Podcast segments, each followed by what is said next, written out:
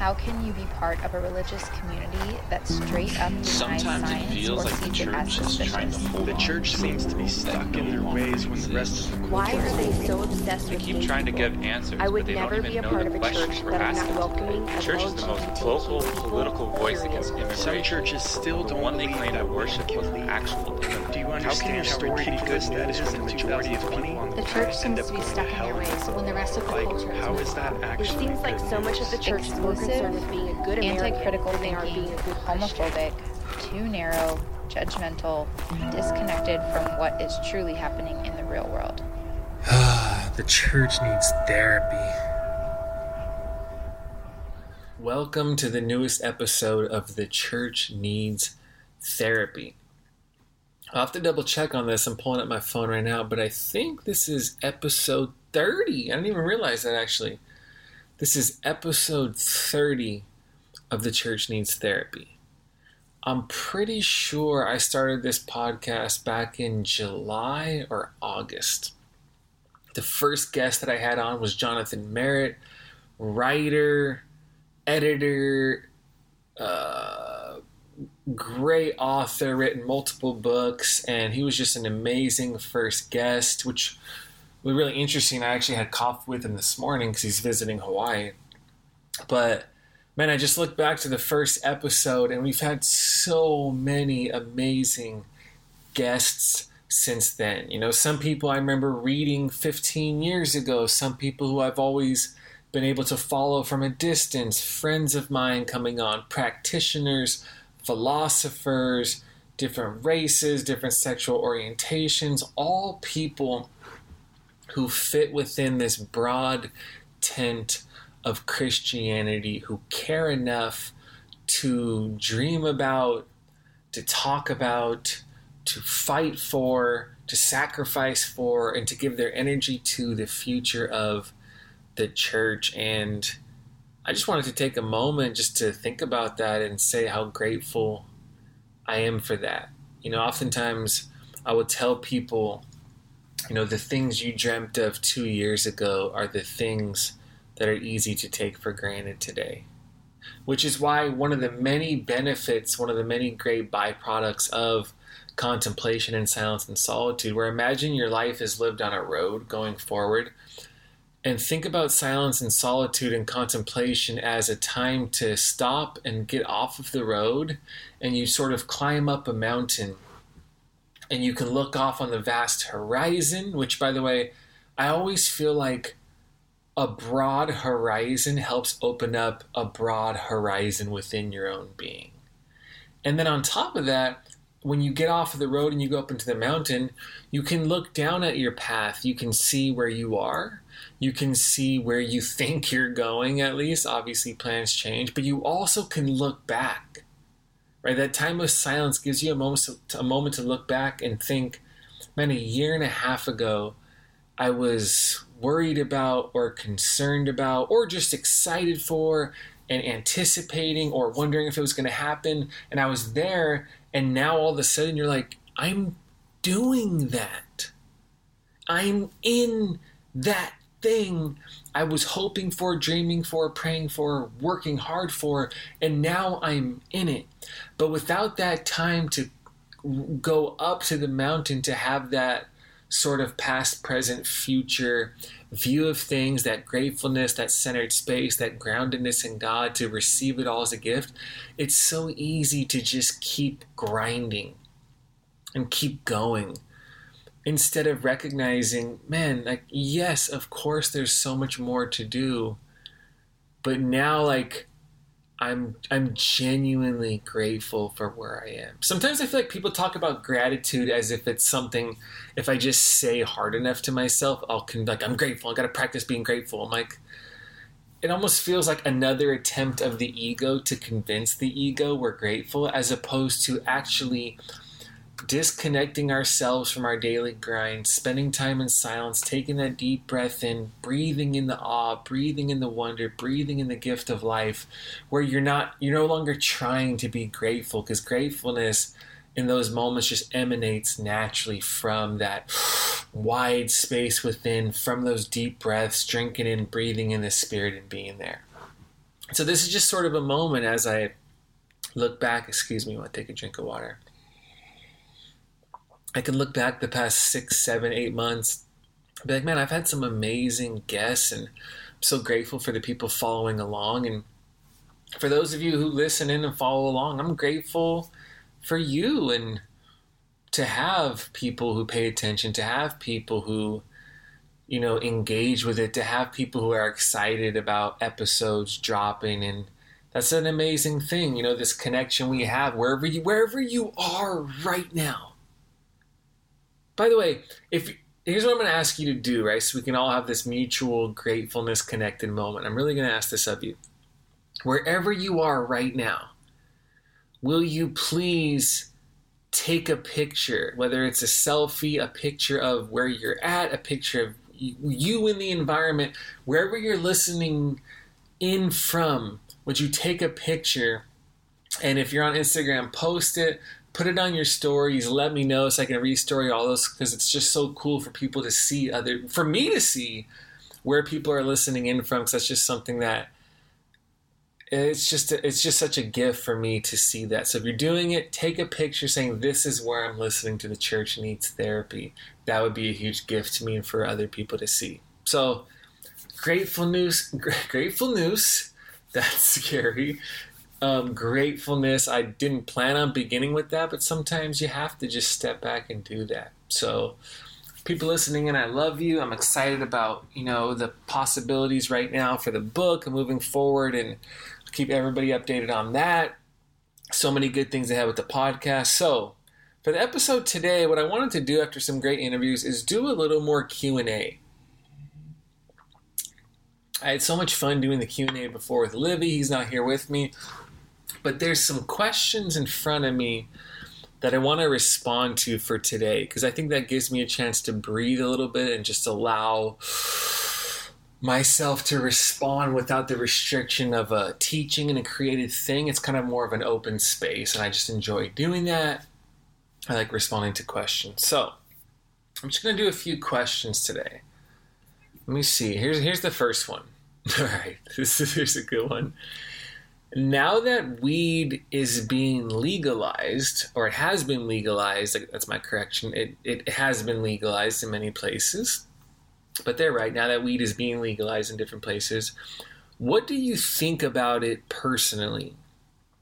And what what should I think they forgot should or uh, it doesn't say should. And what should the church's response be? Well, now that weed is legalized, what do I think about it personally, and what do I think the church's response should be? Hmm, that's an interesting question, and that's a timely question. And I'll tell you the truth, since 2008 ish, I have been saying, and I've been thinking to myself, the church is not ready, excuse me, the church is not ready for the conversation about weed and of course further about psychedelics that's that's a different conversation.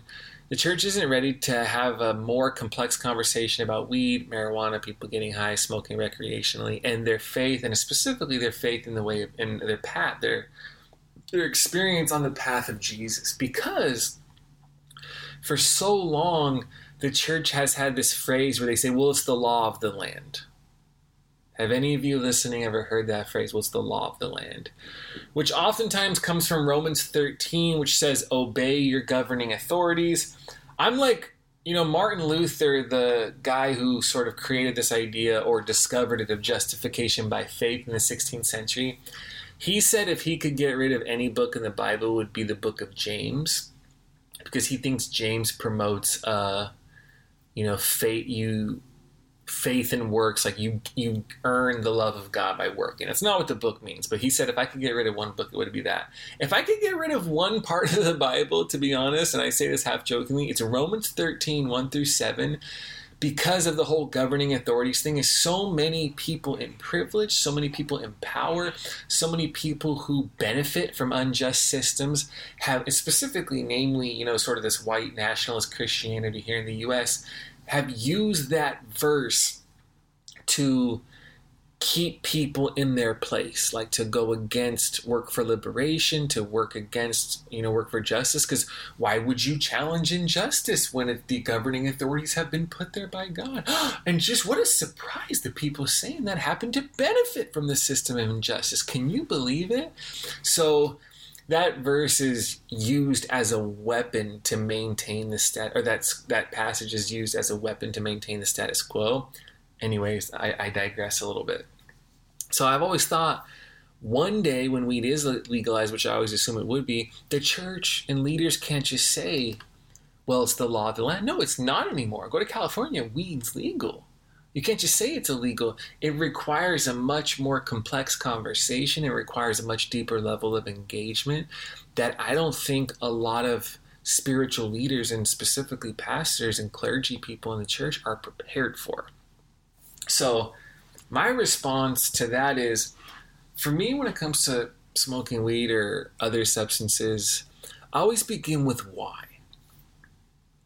The deeper and more interesting question is why? Why are you smoking weed? Why is weed a normal part of your life? What does it do for you? Why does it help you? What is what are the benefits it brings to you? Because when people have space to answer those questions, now we're moving past this surface level engagement to like what is really happening here right we had this like i was getting high virtually nonstop you know i started getting high when i was like started drinking when i was 12 started getting high when i was like 13 right so from 13 to 18 i was high every day eventually you know when you're an everyday smoker it's like you can't sleep if you're not smoking weed i couldn't eat in many times in my life without smoking weed. So weed was a normal part of my life for a long time.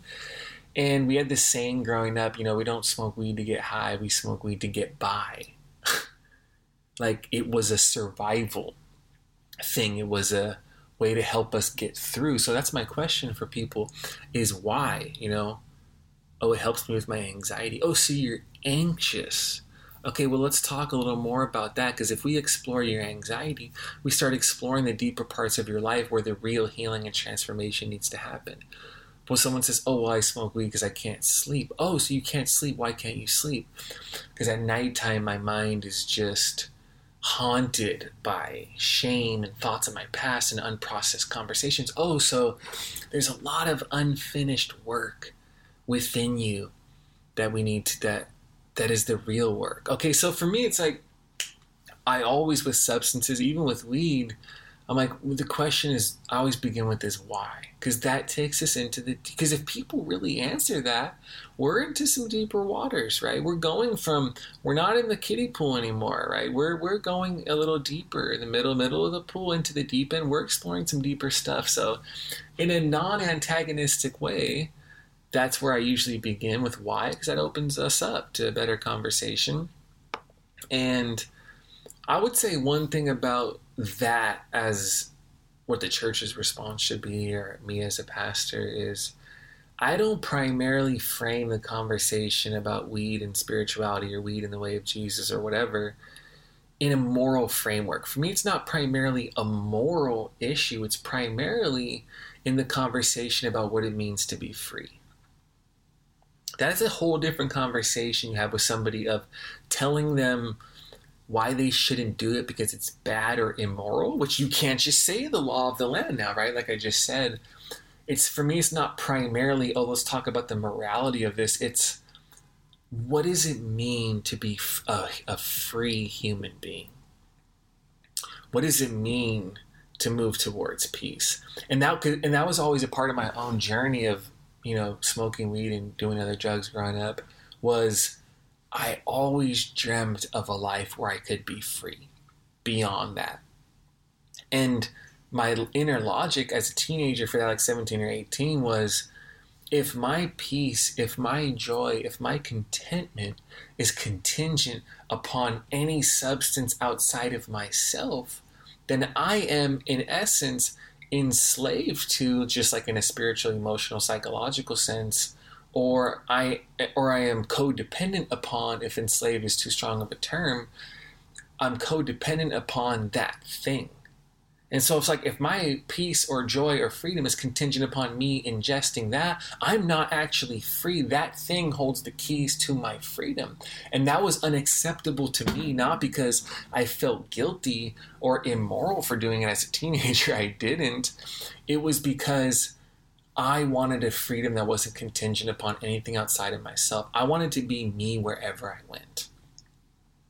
I wanted to go to a party I wanted to be by myself. I wanted to be seen by people. I wanted to be invisible and say, I can be me, feel the same, take a deep breath, be in silence, and be okay and be grounded wherever I am, regardless. Like that was what freedom was for me. So I don't have answers on all of that, but I do think beginning with why allows us to go into people's lives if they really want to talk about it. And you know, not primarily framing it in a moral sense, but framing it within the human longing for freedom. You know, this helps sometimes the things that help us feel free in the moment actually can get in the way of our freedom long term. We can totally become that for people, you know, and I'm not talking about the medicinal, you know, when, when doctors prescribe it, that's a different conversation, but to me there's there's just a deeper level of engagement that's required and a real listening to people and a real being open to that and also broadening it out from just morality and law to what what is this? Is this what how is this a part of our journey as a whole? So that's like my 10 minute answer to that first question which means i'll probably answer three questions today. Um Okay, here's here's a second one. What has been your reaction to all of the AAPI, so Asian American Pacific Islander hate? Right, these the last year we've seen hate crimes towards Asian Americans and Pacific Islanders just exponentially increase. I think it's been over 2,000 in the past year. So, what has your reaction been, and what should people of faith do with the fact that so much of what is fueling the racism and violence is Christian nationalism? Okay. Well, this per uh, okay. When it says people of faith, what should people of faith do? Well, people of faith, first of all, that's everyone in a sense. Right? We, first of all, we all have faith in something, even if an atheist has faith that there's nothing. So we're all people of faith, you know. And people of faith specifically extends to Hindus, extends to Muslims, extends to Jews, extends to whoever, because people have faith in different traditions. So at, for me, I can only speak primarily about people of faith in the Christian tradition in Jesus. Um, so I'll talk about the church. You know, this question, this all of this Asian American Pacific Islander hate. I don't know if everybody knows this who, who listens in, but my wife, Asian American, family's from Vietnam. My kids, half Asian. They're, they're my wife's daughters, and my my my son, my daughter where I grew up in Los Angeles is I want to say predominantly Asian American. If not, it feels like that. It's a very Asian American part of Los Angeles, San Gabriel Valley, Monterey Park, Alhambra, San Gabriel, Temple City, Rosemead, right? That San Marino, that whole area. And like I joke around, like I've been knowing about boba for a long time, right? I remember the first time trying it when I was, you know, in high school. I remember being in fourth and fifth grade and trading whatever my white people food was, like a turkey and mayonnaise sandwich or with you know whatever sandwich my mom made me, with this kid Stephen Morey's squid balls in class, or maybe he was just giving them to me. Maybe we weren't trading. I don't know. My mom says that. Um, so I've always grown up around, you know, a, a large Asian American community. I moved to Hawaii, Asian American Pacific Islander. It's like it's this is you know the normal community I'm in when I'm here. So it's just always strange if people have issues with Asian people, you know, and they have some strong hatred towards the Asian American community of Pacific Islanders. I will say that the Christian nationalism, and even more specifically, the white Christian nationalism that has been more and more public the past year that people are seeing is one of the greatest threats to the public witness of the church, and also it seems like one of the greatest threats to the democracy in the United States of America right now. And you know like older generations not realizing how they're being radicalized right we think oh like muslims can you believe those young kids get radicalized and they get turned into these radical islams and there's radical imams and fox news i'm like we have a generation that has been and is being radicalized by white Christian nationalists. It's always been here. It's it's more public now, and people are aware of it. But you know, these like especially older like boomers, you know, who are somehow pulled into QAnon stuff, have churches that are highly nationalistic. You know, that dangerous cocktail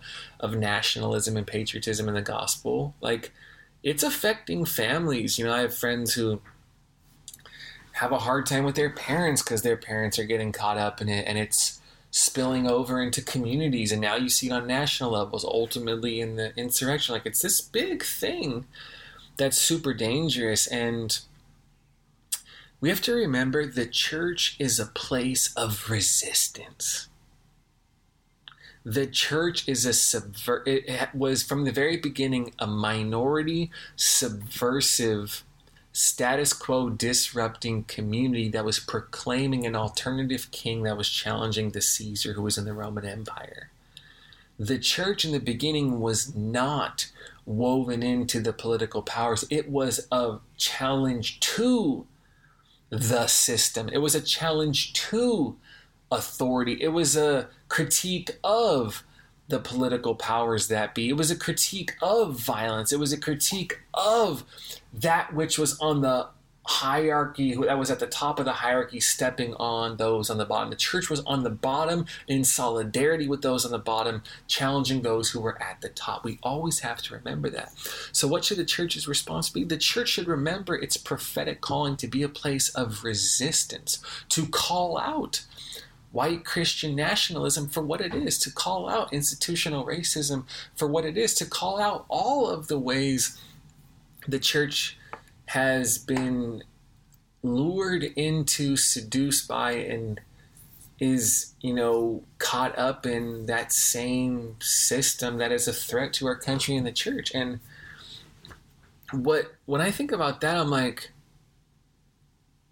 the very this older generation, right? This sort of white nationalist Christians, you know, obviously they were massive Trump supporters before. You still see God and guns rhetoric and don't tread on my freedom, all this stuff.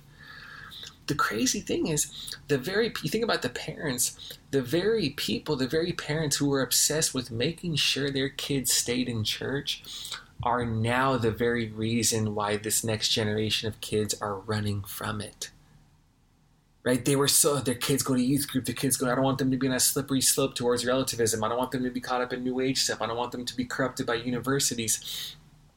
And the very parents that were obsessed with their kids staying in the church now are the very reason so many of their kids in this next generation want nothing to do with it. Because kids are seeing their parents get swept up into this white nationalist, weird, you know, alt right, far right version of the faith that is destroying the public witness of the resisting church. So the church is always supposed to be a place of resistance, a place of critique, a place of challenge.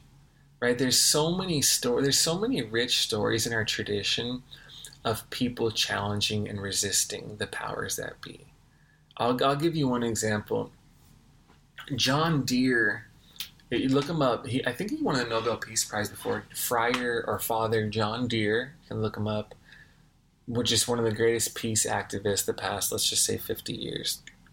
And I think it was in one in the Gulf Wars. I know it was in the 90s. You know, America was going to war again, like we do.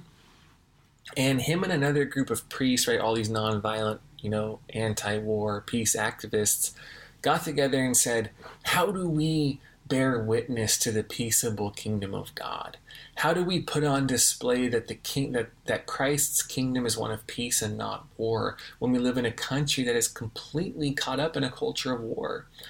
And so it was it was him a few I don't know how many other priests and some nuns and some nuns were there too. How sick like in their habits, like all in their outfits, all going in together And they snuck onto, I think, a naval base. You can look this up. They snuck onto a naval base like when the war was really like popping off. And they went there, when they got on there, John Dear or one of the priests took out a small hammer and he hit one of the fighter jets. Can you believe that? Can you imagine an American citizen sneaking onto a military base and hitting one of the fighter jets with a small hammer? Well, you can imagine, right? When this happened, it was like pandemonium. It was crazy. It was insanity. You know, thrown on the ground, guns drawn. They get arrested. These priests and nuns are getting arrested, right? Long story, they finally end up going to court. And when they go to court, the judge is kind of like, "What are you guys doing? Like, what is what is the deal? What is happening here?" And John, think about the public witness of the church bearing witness to a kingdom that has an alternative social order than the one we're currently in. And he's in court in front of all these people, and he says, "Well." In Isaiah 2, you can look the passage up. In Isaiah 2, the prophet said, There will come a day when we will beat our swords into plowshares meaning our weapons of violence will be, turned, will be turned into weapons of cultivating creation and caring for each other. He said, the prophet Isaiah said, There will come a day when we'll turn our swords into plowshares and we will practice war no more. So, you know, you're going to dismantle weapons of violence and turn them into weapons of peace and love and cultivation. And then he said, So we just figured we would start right here. So it was this massive sort of performance art prophetic act of our hammer is going to hit this fighter jet, this weapon, this this tool of violence and destruction, and we're going to pr- symbolically start to turn it into a weapon of of, uh, of peace and cultivate. We're going to destroy these weapons of violence.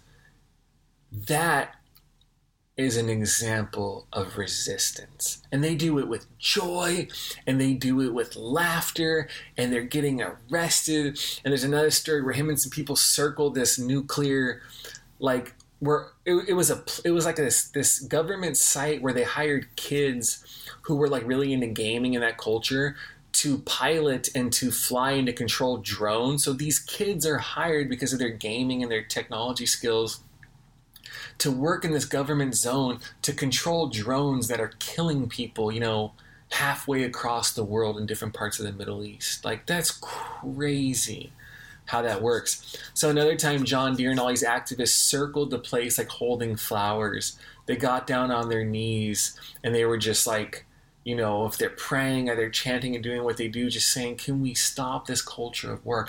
Our our tradition is filled with people who resist violence, systemic racism, cultures of war, oppression, right? We have to be tuned in and be aware of this great, rich tradition we have of activists and resistors and, and freedom fighters. So, you know, what does the church do? The church continues to bear witness to an alternative kingdom that has already been started but is not here in its fullness yet. So, let me see. Two questions, almost 20 minutes. I love it. I'm going to do one more question. Let's see. This person. All right. Here's the question What frustrates you about the church right now, and how do you stay hopeful and committed to Jesus and to the church? I'm to. I'm to jump to the hopeful part here. You know, a friend of mine who was a pastor told me this years ago. He said that he was thinking about preaching, you know, this series called, I think it was the other 20%. And it was this brilliant idea of what if after all these years pastoring, I talked about the other 20% that as pastors we don't talk about? Right? Like, what I really think about you know, white nationalism and Trump, or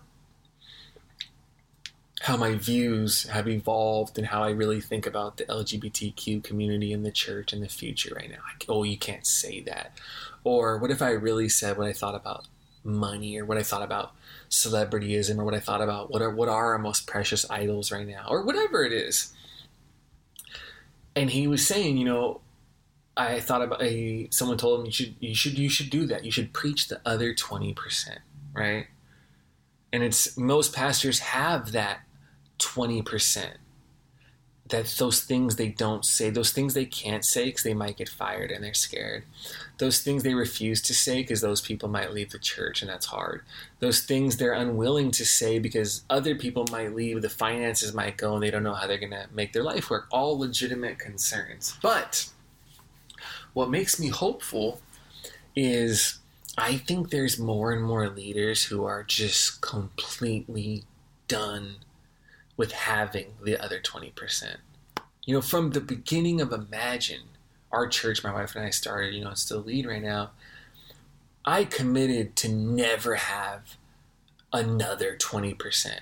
And I knew early on, in order for me to be fully myself, to live with integrity in the Spirit of God, I knew I'm not going to do the other 20%, which means I'll probably never have the kind of congregation or get the kind of money other people get in the church. And I'm okay with that. We made plans early on, my wife and I, to always raise or always bring in the majority of our income to be coming from outside the church from inside because that frees us up to not have another 20% because it allows us to have the freedom of, oh, if we say this, they might leave. That's okay. Jesus said things to people that made them leave. He didn't beg them to come back. He kept it so real when people left. He wasn't trying to win them over. He let that happen. And that's always been a model for me. And what one of the things that brings me hope is there's more and more leaders that are like we're done with the other 20% we're being us we're saying the thing we're speaking out we're coming up with creative ways financially to make this work we're no longer going to become the the like circus what do they call like the the ringleader of a circus who keeps putting on shows while a little part of them dies inside along the way? Because that's what happens. Right this the courage and the ability to talk about what's real what's important what can be hard and scary and difficult and awkward but is so necessary if we want a church that grows and is alive and is real places of healing and freedom for the future you know we need that's what brings me hope is more and more leaders refuse to have the other 20% we don't do that at Imagine. I'm not the only one. There's many leaders out there who just refuse to do that anymore. And you know what brings me hope? I, I st- on a personal level, I still see people waking up. I still see people he- being healed. I still see people committing to justice. I still see people taking risks in community. I still see people letting themselves be seen. I still see people surrendering. I still see people forgiving. I still see people let I still see the fruit of the Spirit of God for so many people on the way of Jesus. And I'm, I'm always hopeful for the church because no matter what parts of it are malformed, the Spirit is still erupting and alive and, you know, happening all over the place. So, our our freedom is beyond the other. We're not other twenty percent people. We are we're making our lives one thing, and we're giving hundred percent to this.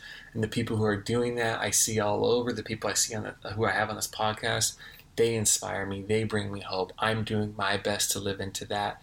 Let's be people, leaders in the church who don't have another twenty percent. So, couple questions you know, a little talk about weed, a little white nationalism, a little bit of hope. Come on, what more can we ask for in a podcast? So, we're going to stop there.